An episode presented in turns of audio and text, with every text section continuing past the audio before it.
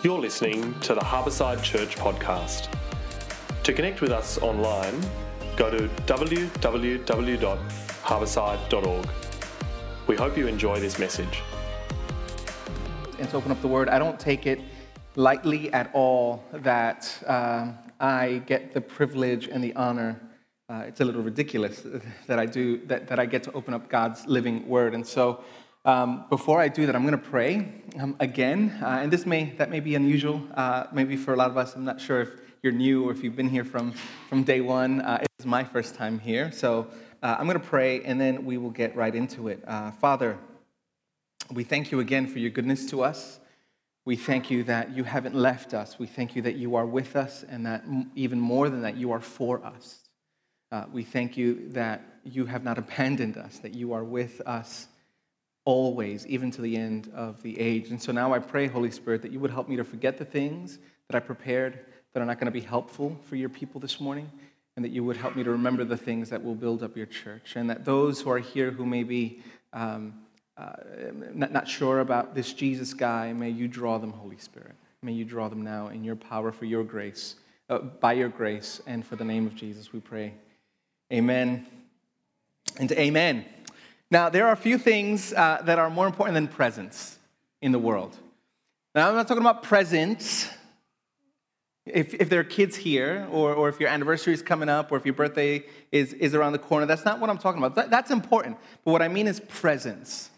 And in, in the important moments of our lives, whether they're births or deaths or trauma, presence is incredibly, incredibly important.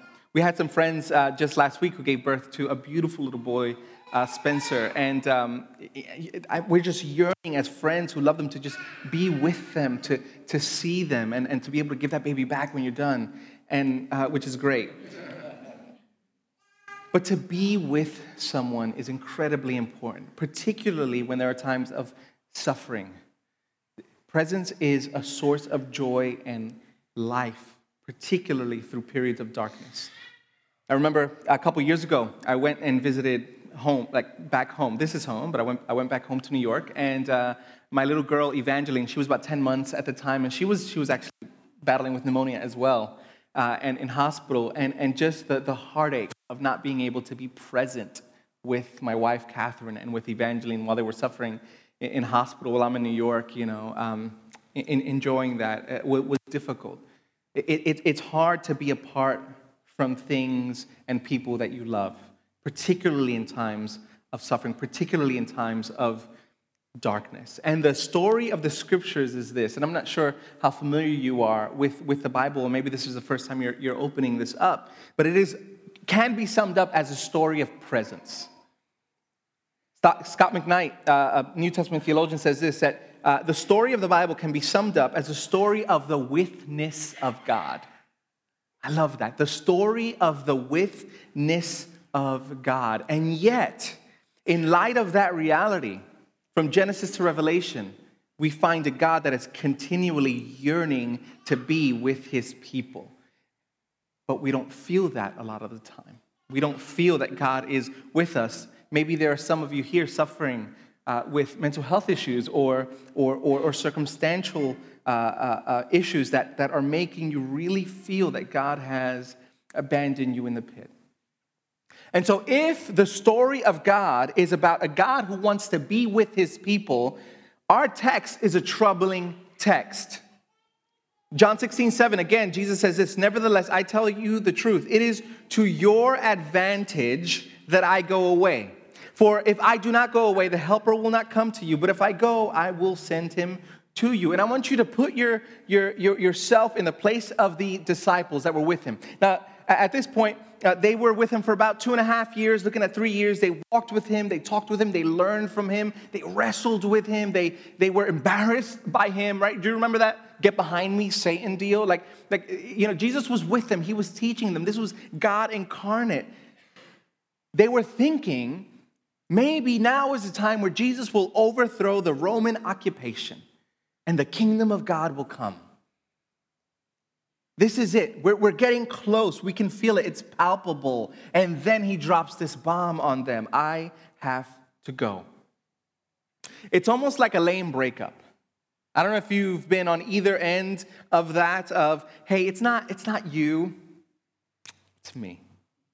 And I actually did that. I, I, w- I was on that side. I remember uh, my wife and I were long distance for several years. So she was here in Australia, I was in New York. And uh, I sort of called her up a couple hours before I was supposed to fly. this is terrible. I've grown. And, um, and I said, Yeah, you know, it's not you, it's, me. Kind of, dro- you know, dropping this bomb. And I could imagine the, the disciples feeling this sort of wrecking ball to the gut. Like, what do you mean you're going to go? how is that good for us? And I would venture to think that in a room of this size, if you were to be asked, what would you prefer? Would you prefer Jesus by the Holy Spirit in you, living, dwelling in you, or do you prefer Jesus next to you? To see him, to touch him, to eat with him, to travel with him. I would venture to say that most of us, if not all of us, would say, Yeah, I, will take that one. I'll take Jesus with me versus Jesus by the Spirit in me. Especially in our age of, of touch and palpability, we, we yearn for that. How is this good news? How is it good news that Jesus goes? Dale Bruner, uh, another uh, theologian, uh, translates uh, this verse like this The best thing that could ever happen to you, Jesus says, is for me to go away. The best thing. Think about that. Just think about that. Galatians 4 4 says that at the fullness of time, God in Christ, He was incarnate. At the fullness of time, all of history was moving towards the manger. And now it's better that I go? How can that be good news? How can that be good news? And so I want to take you on a little tour of God's presence throughout the scriptures, and it begins in the beginning. I don't know if some of you know this, but the Bible doesn't start in Genesis 3 with the fall, it starts in Genesis 1 with a good creation. And in the beginning, God creates Adam and Eve, and He plants a garden in Eden, and He puts them in there to work and to tend that and to mediate His presence to the world. They were to take care of the world, they were to tend the world, they were to organize the natural creation in such a way that it would help them to flourish. And it would help the rest of the world know who God is. But humanity was not content to just do that for God and by God. They were hungry to be God. There's an interesting uh, uh, uh, verse in Genesis 2 where it says that God would walk with them in the cool of the day. Like he didn't come, you know, at noon when it was hot. Came around three, four o'clock. And it was, it, this was just a perpetual, regular thing that God did with his people. He was with them. He walked with them. He talked with them. He was with them. But they weren't content with that. They needed to be God. They needed to uh, uh, um, uh, create their own uh, morality and standard and way of being. And they believed the lie of the serpent. And so then, we often know the story quite well if we've been in church for any time that they were kicked out of the garden. They were exiled. They went east of Eden. And then what we find in Genesis 4 to 11 is just this deep and dark descent of chaos and damage and abuse. The first time you hear about uh, a man who has uh, multiple wives is, is, a guy called Lamech, uh, who's quite proud. He, he's quite a violent man. And you see just this deep, deep, and dark descent of evil and chaos and murder and abuse and everything that's contrary to God's good creation. And at this point, we can think, this, this is it. This, is over. And, and there's a bit of hope at the end of Genesis 11. In Genesis 12, God calls this pagan called Abram. He calls him out of his people. He says, I'm going to send you to a place. You haven't been there before. I'm going to send you there. You're going to go. And one day I'm going to make you into a great nation. Huge story that happens in Genesis. What happens at the end of Genesis is that his great great grandson, Joseph, ends up in uh, his great great great grandson, Joseph, ends up in Egypt, becomes the prime minister, as it were, of Egypt. About 75 people. They go in, he, he, he becomes quite, makes a name for himself, as it were, and they grow into a multitude of people. And they become slaves in that land. The Egyptians uh, uh, uh, enslaved them for 400 years, and God raises up Moses and tells him, Go, go, you need to worship. You're going to call, I'm going to use you now to call my people back. Because why? I need to be with them. I want to be with them. So he gives them the tabernacle. The tabernacle. He gives them the tabernacle, this sort of mobile uh, meeting place where, as the, uh, the Israelites were wandering in the desert for 40 years, think about that. Like, I, am like, I, I got to travel how long to get up here, right, from, from, from Bankstown? Like, this is crazy. And for 40 years, they were walking in the desert. Their shoes were not getting worn out. They would be fed by, uh, by manna from heaven and, and quail that God would send for 40 years. Think about the bump in and bump out of a service. Right? That's crazy. They would have to erect this incredible tabernacle. My church, Anchor Church, we, uh, we meet at the Factory Theater, uh, and oftentimes uh, we can't meet there, so we'll, they'll send us to the factory, uh, to the uh, to the Enmore Theater where we are today, or we'll end up at the Metro in the city. And bump in and bump out could be quite arduous, right? We need to wake up at 5 a.m., go grab a get, go to the factory, load up all our gear, get to the new place, right? That's, that's intense. Now imagine erecting a tabernacle for 40 years, over and over again. But the point is this that God wanted to be with his people. And he even created this mobile temple, as it were, to travel with them. Why? He wanted to be with his people. Deuteronomy 4 7 says, For what great nation is there that has a God so near to it as Yahweh our God is to us, as the Lord our God is to us whenever we call upon him? But God wasn't content. He wasn't content with that just yet. He calls Joshua to enter into the land. And after hundreds of years, he calls uh, uh, David and his son Solomon to build him a temple. To build him a temple. And this was a sign of God's stability with his people that there was to be a place on earth that would overlap heaven and earth where God would meet with his people. I'm not going anywhere, God says. I am here with you. I'm with you. And it's interesting that when, when, you read how the temple looked, how it was constructed, uh, there, were, there, were, uh, there was tons of imagery of trees and botany and, and light. There was the, the, the menorah, as it were, right? And, and there, there were trees all lined up. This was to be a, a microcosm, as it were, of Eden, the place where God would meet with his people. I'm with you. You're no longer going to be moving around. I am here with you. And we know the story Israel is exiled because of their sin, because of their oppression of the poor, because of their uh, lack of uh, uh, integration between heart and action, they're sent out into exile. The Assyrians come in in the 8th century. They decimate northern Israel, as it were. The Babylonians come in and decimate southern Israel, Jerusalem, and they're sent out into exile. And see, what we need to understand at that point is the way that the ancient Near Eastern people thought was that uh, gods were local. And so if you were in a particular space, you were under the jurisdiction of a particular god. And so now, what people are thinking is, in the surrounding nations, is Yahweh, God, their God, has exiled them. We have won. They no longer have a God. They can't call on him. He is no longer there for them. He has kicked them out of the land. But we have Ezekiel coming along and giving us a picture that God is not God is not subject to boundary.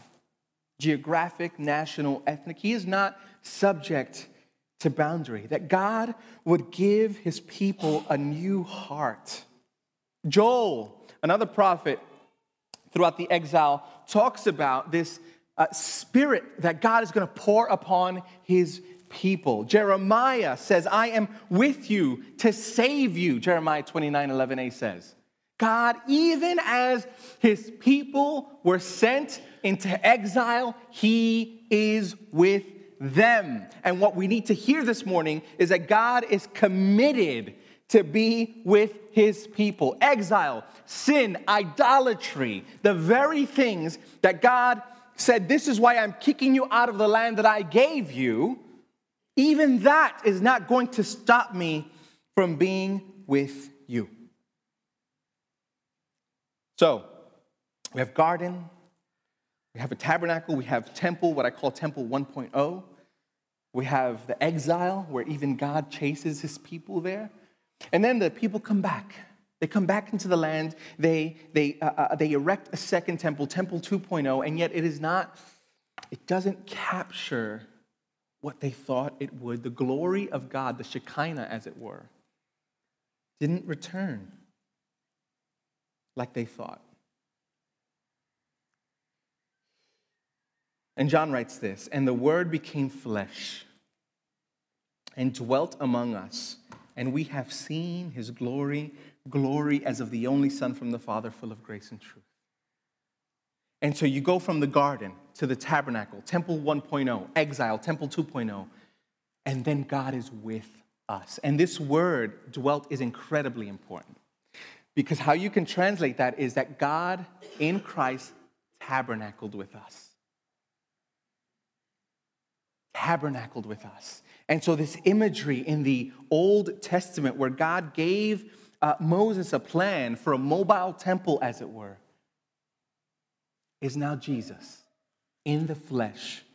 That Jesus is God with us in the flesh. How could he ever say that it is better that I'm not here?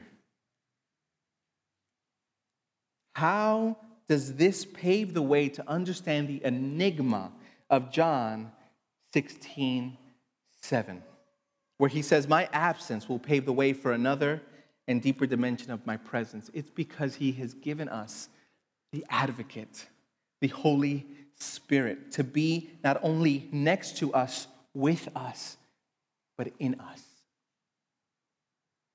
And we discount that in so many ways. Paul, in 1 Corinthians 3 and 6, calls us the temple of the Holy Spirit. In chapter 3, he's more saying, Yous are the temple of the Holy Spirit. So he's using you as a plural. Yous are the temple of the Holy Spirit. And Harvard said, You need to hear that as a community of people that are gathering under the lordship of Jesus Christ, you are a temple of the Holy Spirit.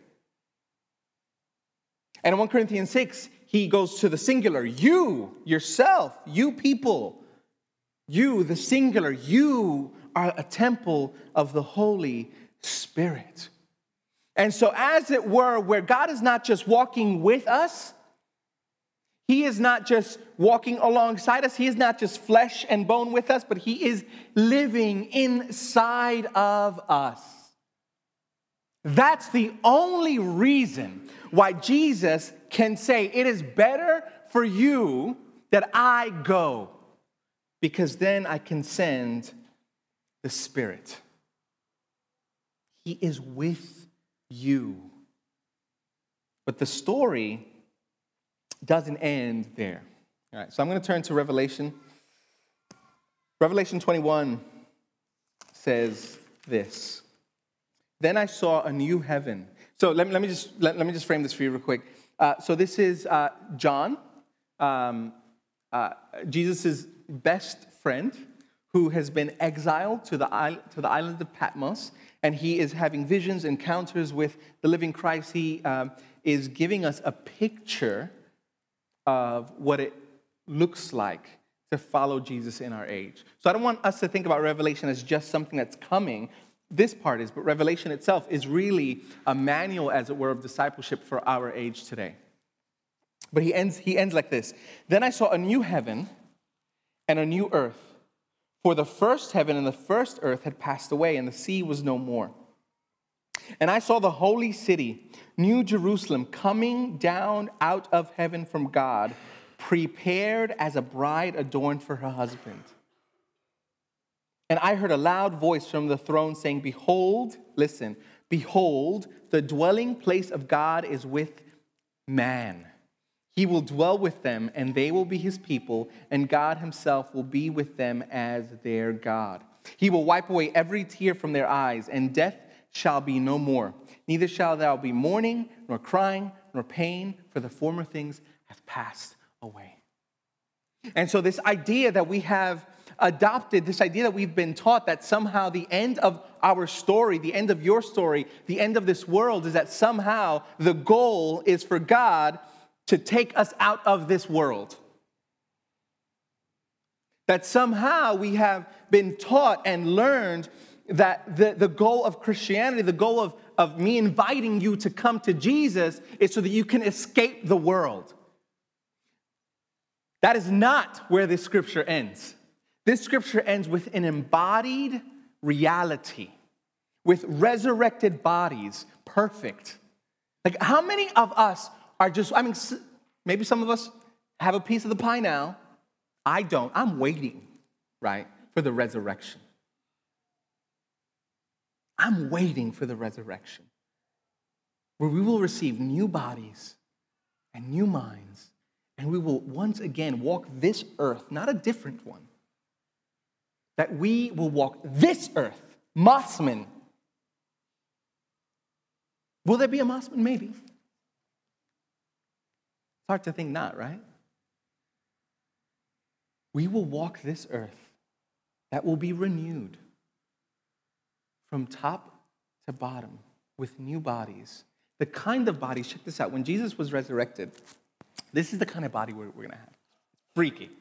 Where, where his boys, you know, the disciples were, were fearful, they were scared, they were behind locked doors, and Jesus would just appear. Like, what up? I'm here. Doors locked. You know, they'd be afraid, right? We'd be afraid. Anyone would be afraid. And then Jesus, do not fear. I'm like, what do you mean, do not fear? Like, you just, you just walk through walls. And yet, Jesus can say, Touch me. See that a ghost does not have, a ghost doesn't have hands. An apparition, right? This idea that we kind of escape the flesh is not biblical. He can sit down and have a fish breakfast with his boys on the beach right, in Hawaii and walk through walls. I don't know what that looks like, but I do know that the scriptures do not end with us escaping this world, but it ends with God entering this world and renewing creation and being with us. So, some of the implications of this is that you are never alone. It may feel that you are alone. There's an epidemic of loneliness in our world today. So much so, I think it was 2012, Theresa May in the UK um, uh, instilled a, a minister for loneliness. A minister for loneliness. And loneliness can have, uh, uh, I can't remember what, what, the exact stat was here, but loneliness can have the effect of uh, long term smoking on your health, incredibly poor eating in the long run. Loneliness is an epidemic in our world. And you need to remember, you are not alone.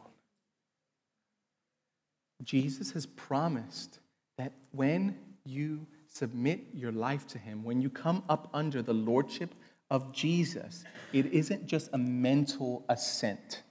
It isn't just something that operates in your mind. We have oh, something I'm passionate about is, is, is anthropology. What, what does it look like to be human? What is a human?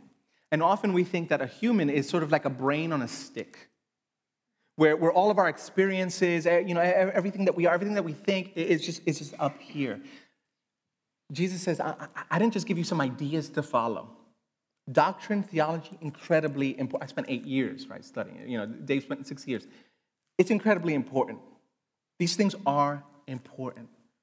But it doesn't just live up here. Jesus says, I am with you. As real as the person sitting next to you right now is Jesus with you by the Holy Spirit. You are never alone. Another implication of this is that we can become like Christ. We have the opportunity now, we have the invitation of Jesus to become like him because we have the Spirit of Christ in us. Like the act, you know, listen, Psalm 33 says that God, and, and this isn't a, a text on cosmology as it were, uh, but Psalm 33 says that God opens his mouth and stars come out. Like I looked at the, the, the weather for today, 28. I'm, str- I'm, I'm already struggling with the idea of 28. Like that's just hot, right? And, and, and the sun is one of the smallest stars that we know of. And it says that God opens his mouth and stars come out. It's that God, not another, who is with you, who is in you, who is animating you. It's that God who is with you. Colossians 1 talks about this great mystery that is revealed. And what is that great mystery? The great mystery hidden for ages but revealed to us who are living in, in, in the age of the Spirit, as it were, who are living post cross, post Pentecost, is this the mystery is Christ in us. And it's only possible because of what Jesus has done on the cross. And more so, what he did in his baptism. So often we, we focus on the cross, and that is a right thing. I, I, I don't want to assume the cross, I don't want to relegate the cross. But Jesus' entire life is needed for us, for us to enter into this life. I always wondered, I went, so I went to Israel uh, last year uh, on, a, on, a, study tour. And one of the places that we had to go to uh, was uh, the Jordan River. Now, things have changed over 2,000 years, obviously, uh, they're, they're flooding and, and dryness and, and, things like that. Uh, but the Jordan River, why I loved it so very much was because it was so incredibly unassuming. So unassuming. I mean, so I'm standing in, um, in Israel, and, and about to where the door is, that's Jordan. And, and the river's there, it's muddy, it's dirty. I thought, how, how could God descend into such a normal place? And that's the point. That's the point. That God enters into the normal places. But I've always wondered, why is it that he went to John, his cousin, John the Baptist, the, the weird one, right? Ate locusts, wild honey, wore a belt of hair. Why is it he went to go get baptized for the remission of sins? Guess what? That's what John was doing. John was baptizing the, the, the, people of Israel to prepare them for the coming of Yahweh. Why is it that, that, that Jesus did that? He, he had no sin. He, he had no guilt. He had no shame. He, he, he had no, he, he was perfect. He was perfect morally, spiritually. I mean, everything about him, right? Like, it would have been frustrating to be his little brother. Like something breaks, like, you know, Jesus is not gonna lie, you know, it's like, oh, okay, yeah, I did it. Perfection in every way, perfection personified, Jesus is. Why did he have to go into the dirty waters of the Jordan to be baptized? It was so that he can identify with us. So that when he comes out of the Jordan and he hears this voice that says, You are my beloved son in whom I'm well pleased, you can identify with him. That is the only way that the Spirit can live in us. That is the only way as we accept Jesus into our life, or rather, have Jesus overtake our life, invade us, as it were.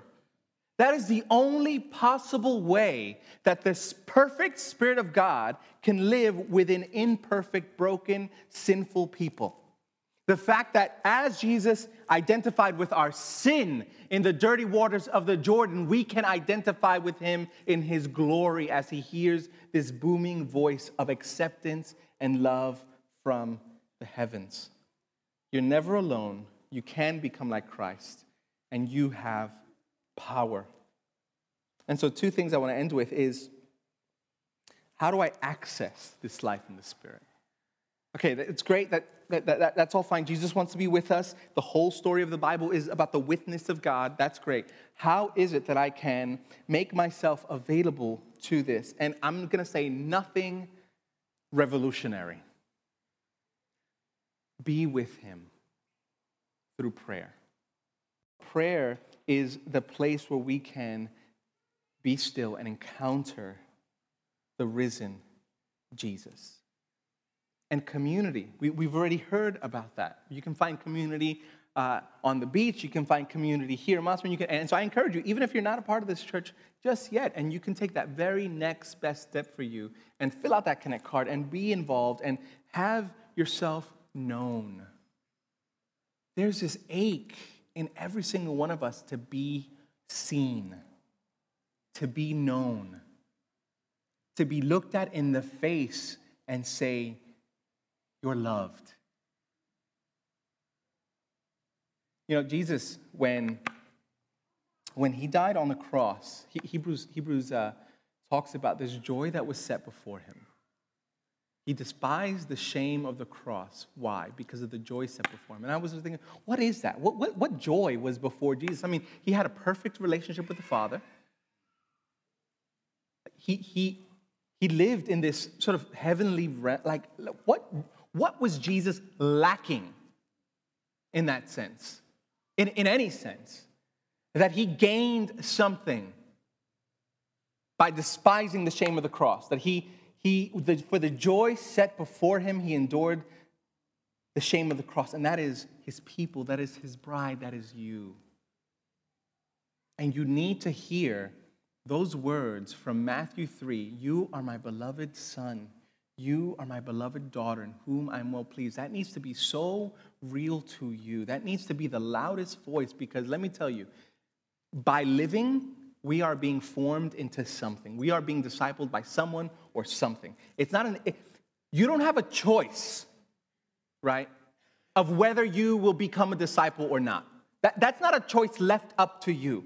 The only choice left up to you is whose disciple will you be?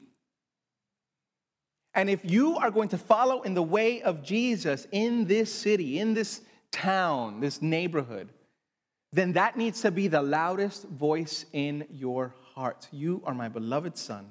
You are my beloved daughter in whom I'm well pleased.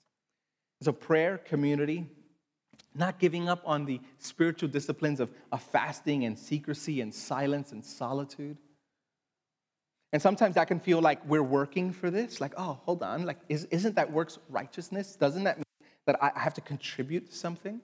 And Dallas Willard has a word for us. He says this grace is not opposed to effort, right? Grace is not opposed to effort, it is opposed to earning. Earning is an attitude, effort is an action. And each and every single one of us are called to partner with God as He forms Christ in us. I want to read to you this one, one, one last thing, and then I'm, I'm going to close. I think I'm going over time. That's all right. I'm not here next week. You can't, you can't be mad at me. Blame Dave. 2 Peter. 2 Peter says this 2 Peter 1 3 8. His divine power has granted to us all things that pertain to life and godliness through the knowledge of him who called us to his own glory and excellence. You get that? His divine power has granted to us all things, not some things, not 99% of things. He has granted to us all things that pertain to life and godliness through the knowledge of him who called us to his own glory and excellence, by which he has granted to us his precious and very great promises. I love this. So that through them, through the promises that he's given us, you may become partakers of the divine nature having escaped the corruption that is in the world because of sinful desire. We're, we're good with that. God's given us everything for godliness, for hope, for, for being a community, for engaging in, in this world. And then verse 5 for this very reason, okay? So, for this very reason, because God has given you all things, he says, for this very reason, make every effort to supplement your faith with virtue and he goes on virtue with knowledge, knowledge with self control, self control with steadfastness. And so, this idea that uh, we are not, that we're called to sort of be passive in our relationship with Jesus is, is not at all birthed from the gospel. is not at all birthed from the scriptures. We're called to partner with God in this life of the Spirit. And so I want to remind you, church, friends, that He's with you. I don't know what, what's happening in your life right now. I don't know what darkness you are facing. I don't know what addictions you are facing.